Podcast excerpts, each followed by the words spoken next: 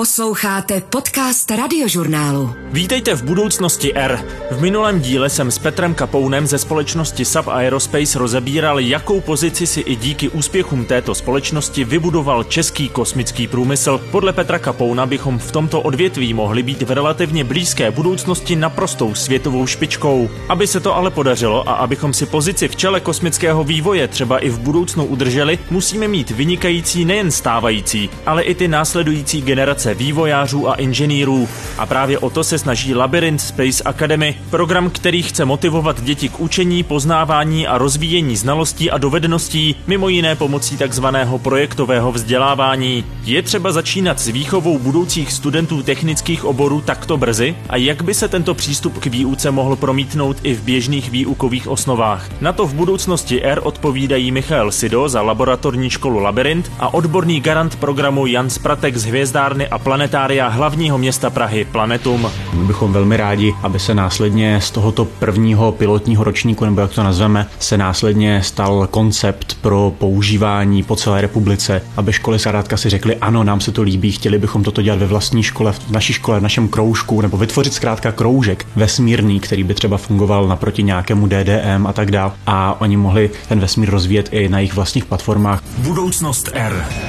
Pánové, vítejte v budoucnosti R. Jan Spratek, Michal Sido, zdravím vás. Dobrý den. Dobrý den. Dneska to bude trochu jiné, protože vinou natáčení jsme trošku omezení časem, takže to možná v průběhu trošku rozpůlíme, kdyby náhodou Michal musel odběhnout eh, v polovině toho natáčení. Ale nalákám posluchače, je to zajímavé, je to antikovidový papír, eh, tak eh, až budete poslouchat, tak si to najděte na webu radiožurnálu. Zní to absurdně a zas až tak absurdní to není. Pánové, my jsme tady ale kvůli vzdělávání v podstatě, protože s chodou okolností dneska, když natáčíme, tak vlastně vyšel podcast s Petrem Kapounem, CEO Sub Aerospace a on tam zmínil jednu zajímavou věc, za prvé teda se samozřejmě pochlubil, že český kosmický průmysl už je teďka tak důležitý, že bez něj vlastně žádná raketa evropská do vesmíru nevyletí, ale že to vychází z nějaké jednak tradice leteckého průmyslu a zároveň, že je tady velmi kvalitní to technické vzdělávání. A vy dva, společně ještě s Břetislavem Svozilem, kterého teda zdravíme na dálku, stojíte za projektem Space Academy. Můžete popsat eh, na začátek, eh, o co vlastně jde a pro koho je to určeno? Tak my v podstatě v letošním roce pilotujeme takový koncept eh, dětské univerzity, která stojí vedle základní školy, laboratorní základní školy Labyrint v Brně. A v tomhle pilotním ročníku zkoušíme v rámci měsíčních setkání rozvíjet a povzbuzovat děti ve věku 8 až 14 let, aby se zajímali o vesmír a aby měli možnost dostat se k informacím o vesmíru ještě blíže a od lidí, kteří jsou povolaní a kteří rozumí těm odborným věcem, které jsou na pomezí fyziky, chemie, eh, zeměpisu, přírodopisu a dalších, dalších předmětů. No a vlastně postavili jsme koncept dobrovolné dětské univerzity, kdy jednou měsíčně, vždycky v sobotu, mají možnost děti, ať už fyzicky v rámci prezenčního setkání, anebo v dnešní době hodně populárního online setkání, mají možnost pracovat na různých projektech a vzdělávat se a, a rozvíjet své zájmy v oblasti vesmíru a v oblasti kosmického průmyslu. Jak vlastně vzniklo to zaměření právě na vesmír, protože ono to vypadá až jako podezřelá náhoda, že to vzniklo v Brně, kde zároveň sídlí eh, Sub Aerospace. Tak eh, tam důležité právě říct, že řekli jsme si, budeme se bavit o vzdělávání, ale opravdu o tom kosmickém vesmírném vzdělávání. No náhoda, eh, ono samozřejmě SAP Aerospace eh, se Space Academy taky spolupracuje, podpořil ho různými částmi, jak rozpočtu, tak i kapacit. Takže ta náhoda to je, ale samozřejmě šli jsme tomu trošku naproti, ale zkrátka je úžasné, že Břeťas Fozil, ředitel právě laboratorní školy, má tu iniciativu, chce opravdu tady toto rozvíjet v dětech a já společně s Ludskou Fojtovou z Hvězdárny a Planetária města Brna, tak jsme samozřejmě se pustili do toho z pozice lektorů a snažíme se v dětech dále rozvíjet to poznání ohledně a nejenom právě kosmonautiky, ale i astronomie. Že zkrátka rozvinout to, to jejich poznání více, protože já vždycky říkám, space is sexy, to znamená, že je tady snad atraktivnější téma, kterým povzbudit do zájmu technických a přírodních věd než vesmírem? Já si myslím, že není. Je pravda, že to je takové to staré kliše, chci být astronautem, kosmonautem, tak trošku hrajete na tuhle notu, řekněme. Je to možná částečně pravda, ale částečně já třeba hrozně rád propojuju lidi, témata a instituce, tak já vlastně jsem se v rámci jiného projektu potkal s Honzou a s Petrem Kapounem a vlastně v jednu chvíli mi došlo, že nejenom, že to téma je populární a že dneska eh, nejenom, že v České republice jsou firmy jako je SAP Aerospace, ale děti se zajímají o vesmír, tak jsme si vlastně řekli, že když propojíme ten komerční, akademický a vlastně všechny ty sféry dohromady, tak z toho může vzniknout něco, kde využijeme synergii toho, že tam máme odborné know-how, že tam máme finance, že tam máme přesah do toho reálného použití té teorie v praxi a do toho děti, které jsou nadšené a my to na těch účastnících akademie vidíme, že to, co vlastně teďka padlo, tak vlastně potvrzuje, že děti se zajímají o ten vesmír a já vlastně teď neřeším nic jiného, než že mi účastníci akademie pořád píší a říkají, že by strašně chtěli roušku s logem SAP Aerospace. Dobře, tak Petře, jestli nás posloucháte, tak je třeba objednat. Ale je opravdu důležité říct, že opravdu je to celý ten moloch, ten vesmírný průmysl, výzkum, věda. Je to celkou dost úzká skupina eh, lidí a institucí, ale už ne tak úzká. Já když jsem poslouchal právě podcast s Peťou Kapounem, tak on to tam i říká, opravdu Česká republika roste v tomto odvětví. Jsou tady obrovitánské plány. A je třeba to dále systematizovat. A zrovna program Space Academy nebo ten projekt Space Academy je zkrátka takový, aby zase do toho ekosystému, jak se tomu říká, vesmírného ekosystému po stránce vzdělávání přinesl zase nějakou systematičnost a další povzbuzení. My bychom velmi rádi, aby se následně z tohoto prvního pilotního ročníku, nebo jak to nazveme, se následně stal koncept pro používání po celé republice, aby školy zkrátka si řekly, ano, nám se to líbí, chtěli bychom toto dělat ve vlastní škole, v naší škole, v našem kroužku, nebo vytvořit zkrátka kroužek vesmírný, který by třeba fungoval naproti nějakému DDM a tak dál. A oni mohli ten vesmír rozvíjet i na jejich vlastních platformách a my jim k tomu dáme kompletní podklady, protože budou zkrátka i oskoušené tímto pilotním ročníkem. Co se tam vlastně ti účastníci naučí? Co si z toho odnesou? Mě tam zaujala jedna věc, ke které bych se eh, rád později dostal třeba i obecně ve spojitosti s labirintem, to projektové vzdělávání. Tak eh, co si z toho vlastně odnáší? No já možná jenom, než předám slovo Honzovi, který je tím odborným garantem a vlastně má v hlavě všecko to, co by se ty děti měly naučit a, a čím si prochází, tak já teďka naprosto aktuálně žiju sestavováním takové krabice, kterou obdrží všichni účastníci příští týden a budou vyrábět a míchat kometové jádro a budou si na takovým docela dobrodružným a nebezpečným experimentu zkoušet, z čeho všeho je tvořená kometa a jaké reakce a jaká aktivita v té kometě probíhá. Tak to je teď taková jedna aktuální věc, kterou si ty děti zažijí opravdu na vlastní kůži ale samozřejmě to není jenom to. Nevím, jestli jste to dobře prodal, že to je nebezpečné teda. já, jsem, já jsem chtěl zrovna říci, že jako není to nebezpečné. Jednotlivé ty sloučeniny samozřejmě nejsou úplně k užívání úplně malým dětem. Je zkrátka potřeba tam mít nějaké bezpečnostní prvky, například suchý led, pevné CO2, tak eh, to má vlastně minus 79 stupňů, takže to si asi uvědomíme, že to si do vany nehodíme, abychom si nebo schladili si pití jen tak, že když se to občas používá, bude se používat čpavková voda, čpavek samotný samotný je hodně smradlavý, když si to řekneme a když se to, to vdechne zkrátka více, ale je to bezpečný experiment, to znamená i učitelé případně, kteří poslouchají a chtěli by toto dělat ve svých školách nebo potom následně v těch kroužcích, tak se nemusí opravdu obávat. Eh, máme na to samozřejmě nějaké postupy, které jsou oskoušené léty a léty využívání. Ale eh, abych navázal teda, co všechno se dozví. My jsme naplánovali v podstatě těch deset setkání v rámci deseti měsíců, že jedno měsíčně s nejrůznějšími různými tématy a chtěli bychom děti seznámit eh, se vším možným, co teď aktuálně programy nejenom Evropské kosmické agentury nabízí, ale zároveň i s tím, jaké možnosti se tady otvírají. To znamená nejenom přes nějaké projekty a soutěže, do kterých se mohou zapojit, ale zároveň i do technologií, které je možné využívat. Takže například, když budu konkrétní, tak jednu lekci máme, nebo celý jeden sobotní kurz máme naplánovaný na dálkové pozorování země, dálkový průzkum země. To znamená, ukáže se dětem využít využívání satelitních snímků, kde si je mohou stáhnout, jak pozorovat Zemi, jak se nám průběžně mění a v různých spektrech. Takže tohle třeba po stránce zeměpisu, nějakého pochopení živé přírody a nejenom živé přírody, tak bude jedním z těch témat. Samozřejmě kosmonautika hraje obrovitánskou roli. Budeme probírat 3D modelování, už jsme se vrhli do programování mikropočítačů na ISS a tak dále. Takže je to opravdu celá řada a myslím si, že kdokoliv, kdo potom projeví zájem o tyto metodiky, které vzniknou pro tady tento kroužek nebo dětskou univerzitu, tak eh, si myslím, že se rozhodně nebude nudit. Jak důležité na tom je, že to je to eh, projektové vzdělávání, eh, které už jsme zmiňovali, protože samozřejmě je to dobrovolné, takže to asi nemůže fungovat úplně na klasické bázi toho denního prezenčního vzdělávání, to je jasné, ale je to nutné, aby to, řekněme, i ta mladší kategorie nějakým způsobem víc vstřebala, aby si z toho odnesla víc než jenom nějaké, řekněme, papírové jako znalosti. Stoprocentně ano, ono vždycky záleží na typu a druhu školy, protože v dnešní době ta odlišnost od toho, i třeba ať už je to první stupeň nebo i střední školy, tak vlastně ty kvality a to, jak fungují jednotlivé školy, se strašně liší. A ta projektová výuka ve chvíli, kdy to dostaneme vlastně do toho kurikula už od toho prvního ročníku, kdy ty děti pracují s termínama, jako je nastavování cílů, vyhodnocování, práce na nějakém plánu, nastavení vůbec nějaký časový osy a podobně, tak tohle to bohužel ne ještě, ne ještě tak často, jak by to bylo potřeba, ale některé školy už s tím pracují v rámci normální výuky.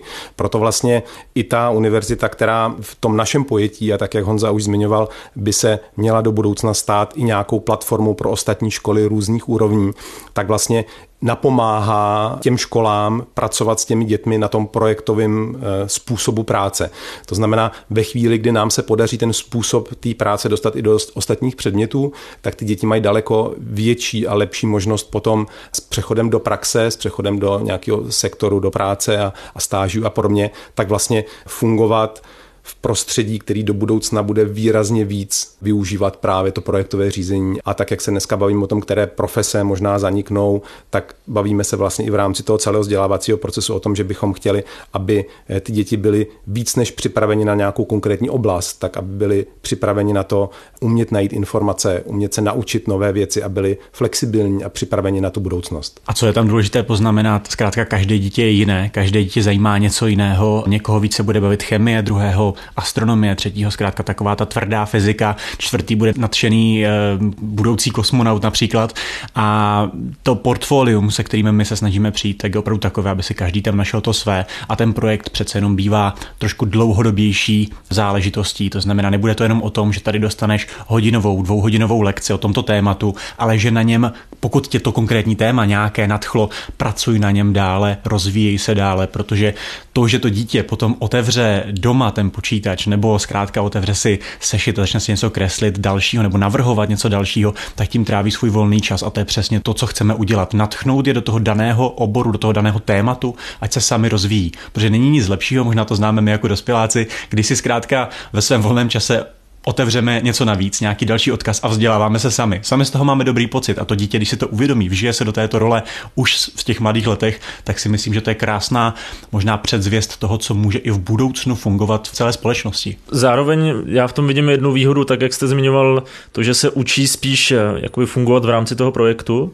tak eh, vlastně oni si najedou svým způsobem nějakou strukturu eh, fungování i v týmu v nějakém prostě soukolí a Potom to můžou aplikovat nejenom na ten kosmický průmysl, ale v podstatě jakýkoliv obor si vyberou, tak už eh, hledají ty konkrétní vědomosti, ale nemusí se tolik učit ten princip toho fungování v tom týmu. V vozovkách si udělají muster a pak si ho akorát aplikují v tom konkrétním oboru. Je to přesně tak a vlastně i ty principy, které my v labirintu eh, ve škole používáme, teď přesně jak, jak zaznělo, práce v týmu, jednotlivé role, eh, nastavování nějakých dílčích projektových cílů a podobně, tak to jsou přesně ty univerzální věci, které potom jsou použitelné vlastně kdekoliv. A zároveň se svým způsobem vyprofilují i v rámci toho týmu. Někdo je víc lídr, někdo je víc inženýr, někdo je víc ekonom. Myslím si, že pěknou ukázkou je to, co provedli kluci ze SAP Aerospace na naší úplně první lekci, která ještě mohla být prezenční, protože to bylo na začátku školního roku,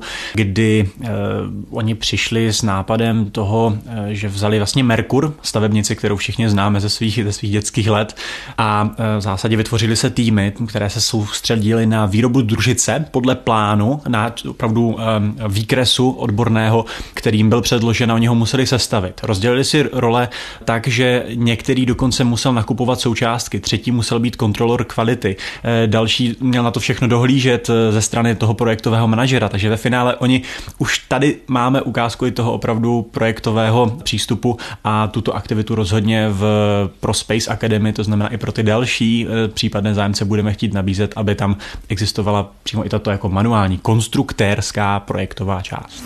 Zmiňovali jsme minulý díl budoucnosti Air s Petrem Kapounem, CEO Sub Aerospace. Pokud vám tato epizoda unikla, poslechněte si ji v aplikaci Můj rozhlas nebo na webu radiožurnál.cz a tady máte krátkou ukázku. Mně přijde, jako by ten západní svět chtěl, aby jsme si mysleli, že na to nemáme nebo že to neumíme. A ono je to vidět i na konkrétních příkladech. My tady totiž to zázemí máme obrovský. Máme obrovskou historii v leteckém průmyslu. A ten krok do toho kosmického už není tak velký. To je právě jenom o tom drobným know-how, jak vlastně ty standardy toho kosmického průmyslu pracují jinak. Tam se zaměřujete prostě trošku na jiný technické parametry, ale to zázemí tady je. Co se týče vzdělávání na technických univerzitách, tak to je taky na perfektní úrovni. Ale vlastně to, co se nám tady děje, a myslím, že je to vidět třeba v automobilovém průmyslu, a to nemyslím špatně. A nejenom tam, ale ve chvíli, kdy nám se něco pěkného povede českým firmám, tak přijde někdo ze zahraničí a koupí je. Jako by říkal, my je nemůžeme nechat moc vyrůst, protože potom by se mohli stát jako lídrem v tomhle průmyslu. A tak se to vlastně postupně stalo ve všech těch průmyslech. No a logicky, my si teď vlastně myslíme, že na to nemáme, posloucháme tu ESU, věříme těm všem velkým firmám, co nám dávají práci, ale jakou práci? Oni sem zadávají část výroby, nějaké subdodávky a vlastně přes tu ESU nám se podařilo vysoutěžit kompletní systémy. Kdyby neexistovala ESA, tak si myslím, že pořád dodáváme jenom součástky do těch družic nebo raket. Dneska už prostě jsme součástí toho vývoje, protože ESA už v tom nedělá rozdíly. Ale zase už je vidět, že i na tom západě si toho začali všímat. A já si myslím, že pokud v tomhle tempu budeme dál, tak můžete pozorovat těch pár úspěšných firm, který postupně začnou dostávat nabídky ze zahraničí, že je někdo koupí. A já bych byl hrozně rád, kdyby se tohle stalo. Já si myslím, že bychom se měli spojit, protože podle mě tohle je jeden z mála posledních průmyslů, kde my můžeme být naprostým lídrem v té Evropě, ale musíme to udělat tak chytře, aby si toho nikdo nevšiml. My jsme je nenápadně přeskočili jako díky té ESE a pak se spojili, udělali si tu raketu, začali stavět ty družice pro komerční zákazníky, protože ti už se na to nebudou dívat, odkud jste. A, a pak už vás ti velcí hráči nemůžou, nemůžou chytit ani koupit. Ale prostě podle mě je to jenom v našich hlavách, protože nám posledních desítky let všichni namlouvají, že prostě vy jste ta montovna, vy umíte jenom ty součástky, e, jako myslím si, že se zbytečně podceňujeme a to je podle mě ten jediný problém. Posloucháte Budoucnost R. Podcast radiožurnálu o vědě, medicíně a moderních technologiích. To znamená, bavíme se řádově druhý stupeň základní školy. My v tuhle tu chvíli v tom pilotu máme děti jak z prvního, tak z druhého stupně a vlastně si zkoušíme a testujeme, jak homogenní má být ta skupina a jaké je to věkové rozpětí, eh, aby to vlastně pro všechny ty děti bylo zábavné a přínosné, ale v tuhle tu chvíli máme konkrétní příklady účastníků kteří jsou z prvního stupně a jsou nadšení do vesmíru, takže velmi lehce strčí do kapsy i své kolegy nebo kolegyně z druhého stupně. Ale primárně se tady bavíme o nějakém přelomu mezi prvním a druhým stupněm. Já jsem právě uvažoval nad tím, jak brzo se s tímhle principem dá začít. No, já se domnívám i ze své zkušenosti, že jakmile, nechci tomu dávat úplně takhle tvrdé omezení, že dítě musí umět číst a psát, ale samozřejmě je to velmi eh, nápomocné. Usnadní když, to některé věci? Usnadní to velkou spoustu věcí, ale pokud je tam eh, opravdu aplikován kvalitní přístup nebo dobrý přístup, eh, tak se dá určitě pracovat s dětmi šestiletými. Jo. Tady ten vesmír je tématem, které dokáže natchnout a co si budeme povídat, ukázat pěkný obrázek, Eh, nebo ukázat pěkné záběry startující rakety a tak dál, to natchne opravdu i to nejmenší dítě.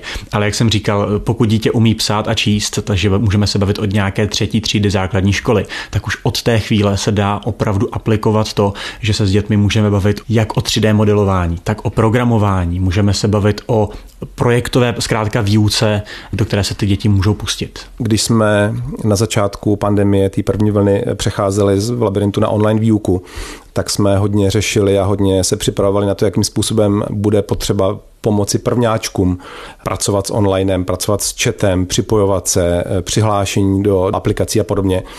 A krásně se potvrdilo to, že když tomu dítěti dáte prostor a příležitost, tak vlastně jsou neomezené možnosti, čeho je schopné. Takže my jsme vlastně od první třídy, což jsou děti, kteří opravdu se seznamují s těmi výpočetními technologiemi, tak dokázali velmi rychle se zorientovat a dneska pracují v online prostředí výrazně líp než kterýkoliv rodič. Ještě se trochu vrátím k tomu, co říkal Petr Kapoun, že to technické vzdělávání, a bavíme se už o vysoké škole nebo o univerzitách, je tady na dobré úrovni.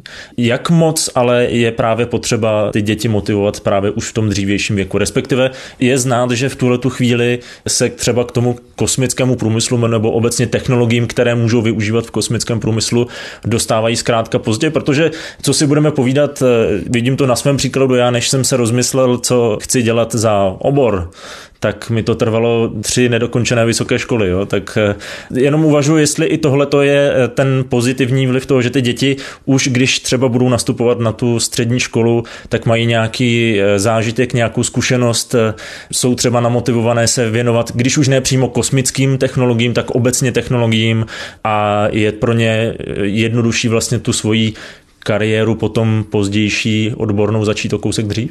Já si dovolím říct, že tady má obrovitánskou roli, nebo hraje obrovitánskou roli taková ta znalost, a teď ne znalost těch dětí, ale znalost jejich okolí. A tím teda budu myslet eh, jak rodiče, tak eh, i jejich učitele, protože je to o znalosti těch možností, které tady kolem nás jsou.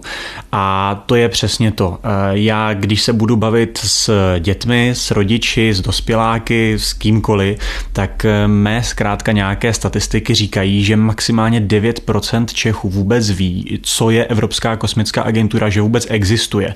A my jsme jí členy už 12 let a to znamená, že máme fakt úžasné možnosti toho zapojit se do všech těch různých procesů, které tam jsou.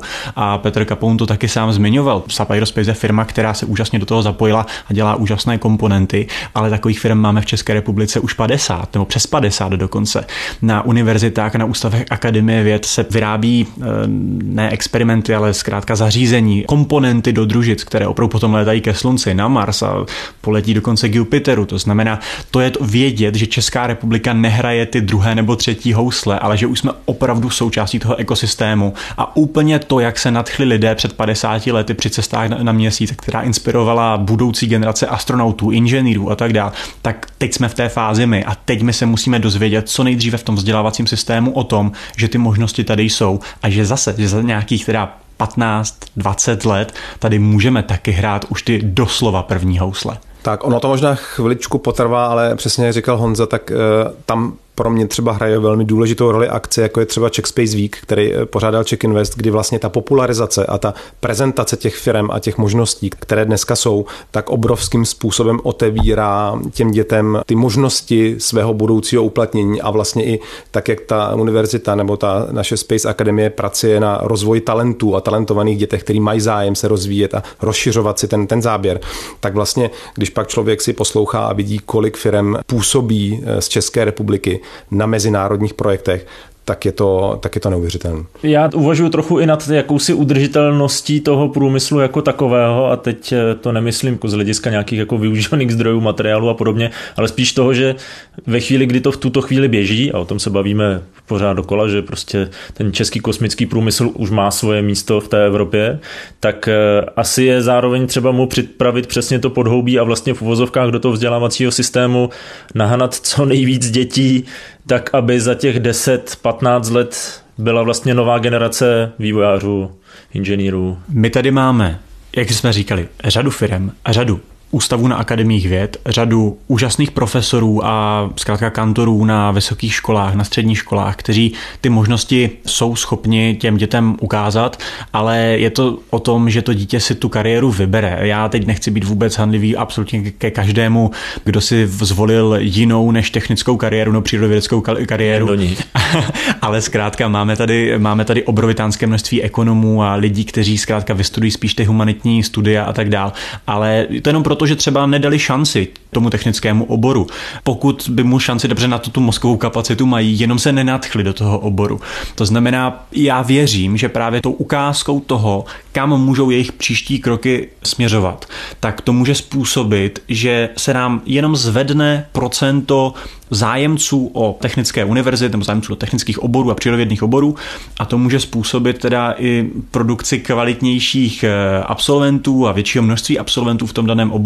Bude to opět další hezký apel na i vládnoucí garnitury, které trošku zase podpoří to odvětví více, protože to je přece jenom v České republice jedno z nejrychleji rostoucích odvětví, které vůbec je. Je to odvětví, které má obrovitánskou ekonomickou návratnost, takže pokud někdo říká, že tady to je vyhazování peněz eh, klukům, aby si stavili rakety, tak to vůbec ne. Je statistika, která říká, do každého investovaného eura nebo koruny, řekněme si, každá investovaná koruna se vrátí šestkrát až desetkrát zpátky do ekonomiky, nejenom v podobě zakázek firmám. Takže to si musíme uvědomovat a ta cesta tady zkrátka je a my doufáme, že těmi prvními kroky, které samozřejmě nejsou první, jsou to byly tady už před námi lidé, ale těmito eh, efektivními kroky budeme schopni na pomoci tomu rozvoji odvětví. Příkladem toho jsou i to, co se podařilo těm některým českým firmám to otevření toho vesmíru, to zpřístupnění té možnosti ať už vyslat družici do vesmíru nebo podílet se na těch velkých projektech,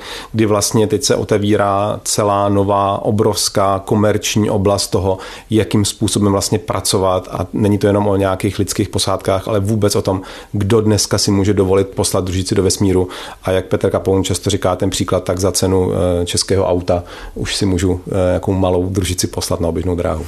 Děti a mládež se zájmem o kosmonautiku a přidružené obory mají už teď možnost zapojit se do několika soutěží, které pořádá třeba i Evropská vesmírná agentura, respektive její vzdělávací kancelář. Kromě Kensetu, o kterém jsem mluvil v minulém díle, je to třeba soutěž AstroPy Challenge, která studentům umožní vyzkoušet si, jaké je to programovat experiment pro mezinárodní vesmírnou stanici. V soutěži AstroPy mají žáci za úkol naprogramovat mikropočítače, které jsou na palubě mezinárodní vesmírné stanice. Říká Jan Spratek. V kategorii Mise Zero můžou žáci do 14 let svým kódem poslat vzkaz, který si pak astronauti na ISS přečtou na letkovém displeji a nově k tomu mají za úkol změřit vlhkost vzduchu. No a v těžší úrovni v misi Space Lab, jak se ji říká, tak mají za úkol přímo přijít s experimentem, který by dva oblety planety Země měřil data. Studenti přitom pro svůj experiment dostanou k dispozici reálné nástroje a senzory na Mezinárodní vesmírné stanici, pokračuje Jan Spratek. Dá se říci, že dostanou k dispozici materiál nebo vybavení Mezinárodní vesmírné stanice, ale musí opravdu přijít s experimentem, který Evropská kosmická agentura schválí a dá jim tento měřící čas k dispozici. Zaměřili jsme se na úbytek vegetace na Zemi. Popisuje Václav Pavlíček z týmu Pardubice Pi, který se zúčastnil minulého ročníku AstroPy Challenge. A právě to jsme zkoumali tím, že na té Mezinárodní vesmírné stanici byl AstroPy počítač, který umožňoval nám fotit Zemi. Na těch fotkách byla část spektra, který je blízký infračervenýmu, což nám vlastně umožňovalo počítat takzvaný NDVI index a z toho indexu jsme schopni určit, kolik se na fotce nachází vegetace. Evropská vesmírná agentura pak vyhodnotila jejich experiment jako jeden z nejlepších. Ty naše fotky jsme porovnávali se staršími fotkami a právě nás překvapilo, že jsme nenašli zas až tolik těch úbytků. To bylo asi daný hodně určený tím, kde vlastně vyžil náš program, že to bylo někde nad Ázií. Jako odměnu za povedené experimenty pak v minulém ročníku studenti mohli položit otázku astronautovi Lukovi Parmitanovi. Posloucháte Budoucnost R. Já mám jenom jeden takový možná trochu škarohlícký pohled. Když tady začne fungovat tenhle ten systém toho vzdělávání na základních středních školách, začne se teda vychovávat ta nová generace, já to zjednoduším velmi, kosmických inženýrů, a budou se do toho zapojovat firmy typu Sub Aerospace a podobně, protože samozřejmě budou chtít předat to své know-how, aby si svým způsobem vychovali i ty svoje budoucí zaměstnance, inženýry a, a tedy. Nehrozí to, že nastane ale jakoby odliv z těch vysokých škol, že si to začne ten průmysl tím, jak poroste, čím dál tím víc stahovat, protože eh, není to sice teda stejný průmysl, ale Google otevřeně začíná prohlašovat, že by rád v následujících letech vlastně umožnil lidem nahradit ten vysokoškolský titul, který je v tuto chvíli jako důležitý pro ty technologické obory nějakým šestiměsíčním vlastně kurzem. Tady si dovolím říct, že samozřejmě nějaká hrozba, přitom ten trh i vzdělávací se neustále mění, jo? pořád nějaké změny nastávají, takže já nedokážu predikovat. Kdybych to dokázal predikovat, co bude za deset let, tak asi tady spolu nemluvíme ani. Ale dovolím si říct, kosmické odvětví, nebo tady to odvětví toho vesmíru, je dosti specifické v tom, jak je náročné na kvalitu toho daného, řekněme si, uchazeče nebo účastníka toho daného programu.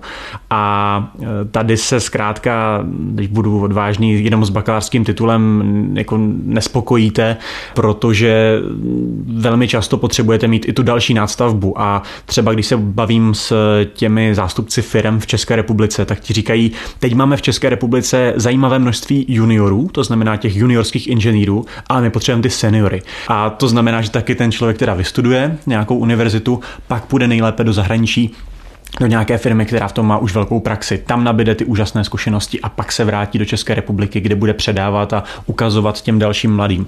Takže říci si, že mm, například bude stačit eh, vystudovat eh, pár let, firma si mě zaháčkuje, já nebudu muset školu dodělat, protože oni už mi dají lepší peníze a sami si mě vyškolí.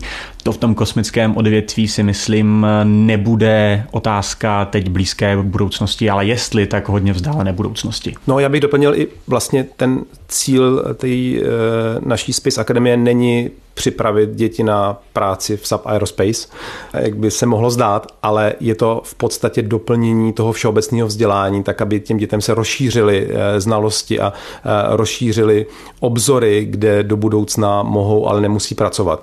Mělo by to vlastně celý ten program podpořit v těch dětech tu snahu dohledávat si ty informace, vzdělávat se i mimo ten klasický vzdělávací systém a rozhodně tak jak jsem říkal, do budoucna a možná to vesmírný kosmický odvětví bude jedno z těch, který přežije. Ale možná taky ne a možná v nějakém horizontu se tady budeme bavit úplně o nových profesích. Tak eh, pro nás je důležitý, je, že dítě, který má talent a má zájem, tak my mu poskytneme ten prostor a ty příležitosti rozvíjet se dál a víc a hloubš. Já se budu muset naučit nějaké další firmy z českého kosmického průmyslu, abych tady nepropagoval jenom SAP Aerospace.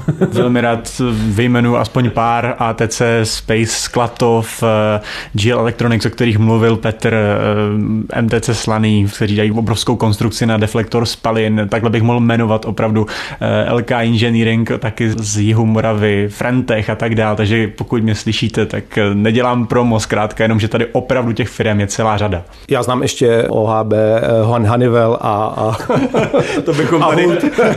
jo, jo, a Hult samozřejmě softwaráři, jo, takže je jich tady bude celá řada. Přesně tak. Ptal jsem se Petra na Moonshot a zeptám se i vás, protože bavili jsme se o tom, že v ideálním případě by ze Space Academy měla vzniknout nějaká šablona, kterou můžou převzít další školy, nějakým způsobem se to zakomponuje do toho vzdělávání. To znamená, dejme tomu, že se v následujících letech dostaneme do toho eh, modelu, že to převezmou ty eh, střední školy, tak eh, co se dá dělat dál? Máte už nějakou dlouhodobější vizi? Tak eh, já možná nevím, co se dá dělat dál, ale vím, že jsme začínali úplně u jiného oboru, než byl vesmír a to byla elektromobilita. A vlastně než jsme eh, se potkali s Honzou a než jsme vlastně tu naší univerzitu vykopli, nebo ten pilotní ročník v té podobě kosmický, tak vlastně jsme se bavili o elektromobilitě, bavili jsme se o udržitelnosti. Takže já si myslím, že v chvíli, kdy my budeme schopni připravit platformu, kde se ty děti mohou rozvíjet a mohou si takhle sáhnout vlastně na jednotlivé části toho celého oboru, tak se vrhneme určitě na další obory a pro mě třeba energie, mobilita a udržitelnost jsou, jsou, jsou témata, které jsou důležité a zase to posunou o kusek dál. Já si dovolím zůstat u vesmíru. Nic a... jsem nečekal, popravdě ani. a ten můj moonshot je naprosto jasný a opravdu je to dost velký moonshot. Možná je to Mars shot, jo, ale ten je takový. Já si uvědomuji moc dobře, že i když teď tady máme výborně našlápnuto, tak v krátkém a nějakém úplně střednědobém horizontu neuděláme z České republiky velmoc, co se týká kosmické vědy a kosmického průmyslu. Uvědomuji si to. Ale v dlouhodobém uh, horizontu, řekněme si třeba 20, 25 let, si myslím, že ta šance tady je. Ale v čem má vzdělávání, kterému já se tak rád věnuju, tak v čem má výhodu? Je to, že člověk dokáže vlastně vidět velmi rychle úspěchy své práce v podobě třeba úspěšných řešitelů projektů a těchto věcí a pak v tom dlouhodobém, řekněme si, ne negativním hledisku, ale v tom dlouhodobějším sledu, tak uvidět ty, ty budoucí inženýry, to znamená v krátkodobém vidět rychle výsledky své práce, v dlouhodobém je vidět potom také. Ale já z toho, že mám zkušenost i z pozorování toho mezinárodního, řekněme, společenství v Evropě, tak si myslím, že můžeme tady v krátkodobém horizontu vytvořit řekněme si, možná nejlepší koncept vesmírného vzdělávání v Evropě. A dobře, možná na světě, pokud ne na světě, tak aspoň v Evropě. Takže v krátkodobém horizontu, třeba do pěti let, bych chtěl, aby Česká republika byla vidět jako Space Education takový lídr. Tak já beru zpět svoji elektromobilitu a udržitelnost, a jak tak koncu poslouchám, tak zůstávám taky u vesmíru. Je to tady, všichni skončíme ve vesmíru. Pánové, moc krát vám děkuju, budu držet palce. Taky díky, mějte se. Díky za pozvání. To byla druhá adventní budoucnost R. Pokud se vám líbila, budu rád, když ji budete sdílet třeba na sociálních sítích, nebo mi napište na vojtech.koval.rozhlas.cz. Na další díl se můžete těšit zase ve čtvrtek v aplikaci Můj rozhlas nebo na webu radiožurnál.cz a samozřejmě i v klasických podcastových aplikacích. Do té doby se mějte krásně a žijte udržitelně. Poslouchali jste Budoucnost R. Podcast radiožurnálu o vědě, medicíně a moderních technologiích.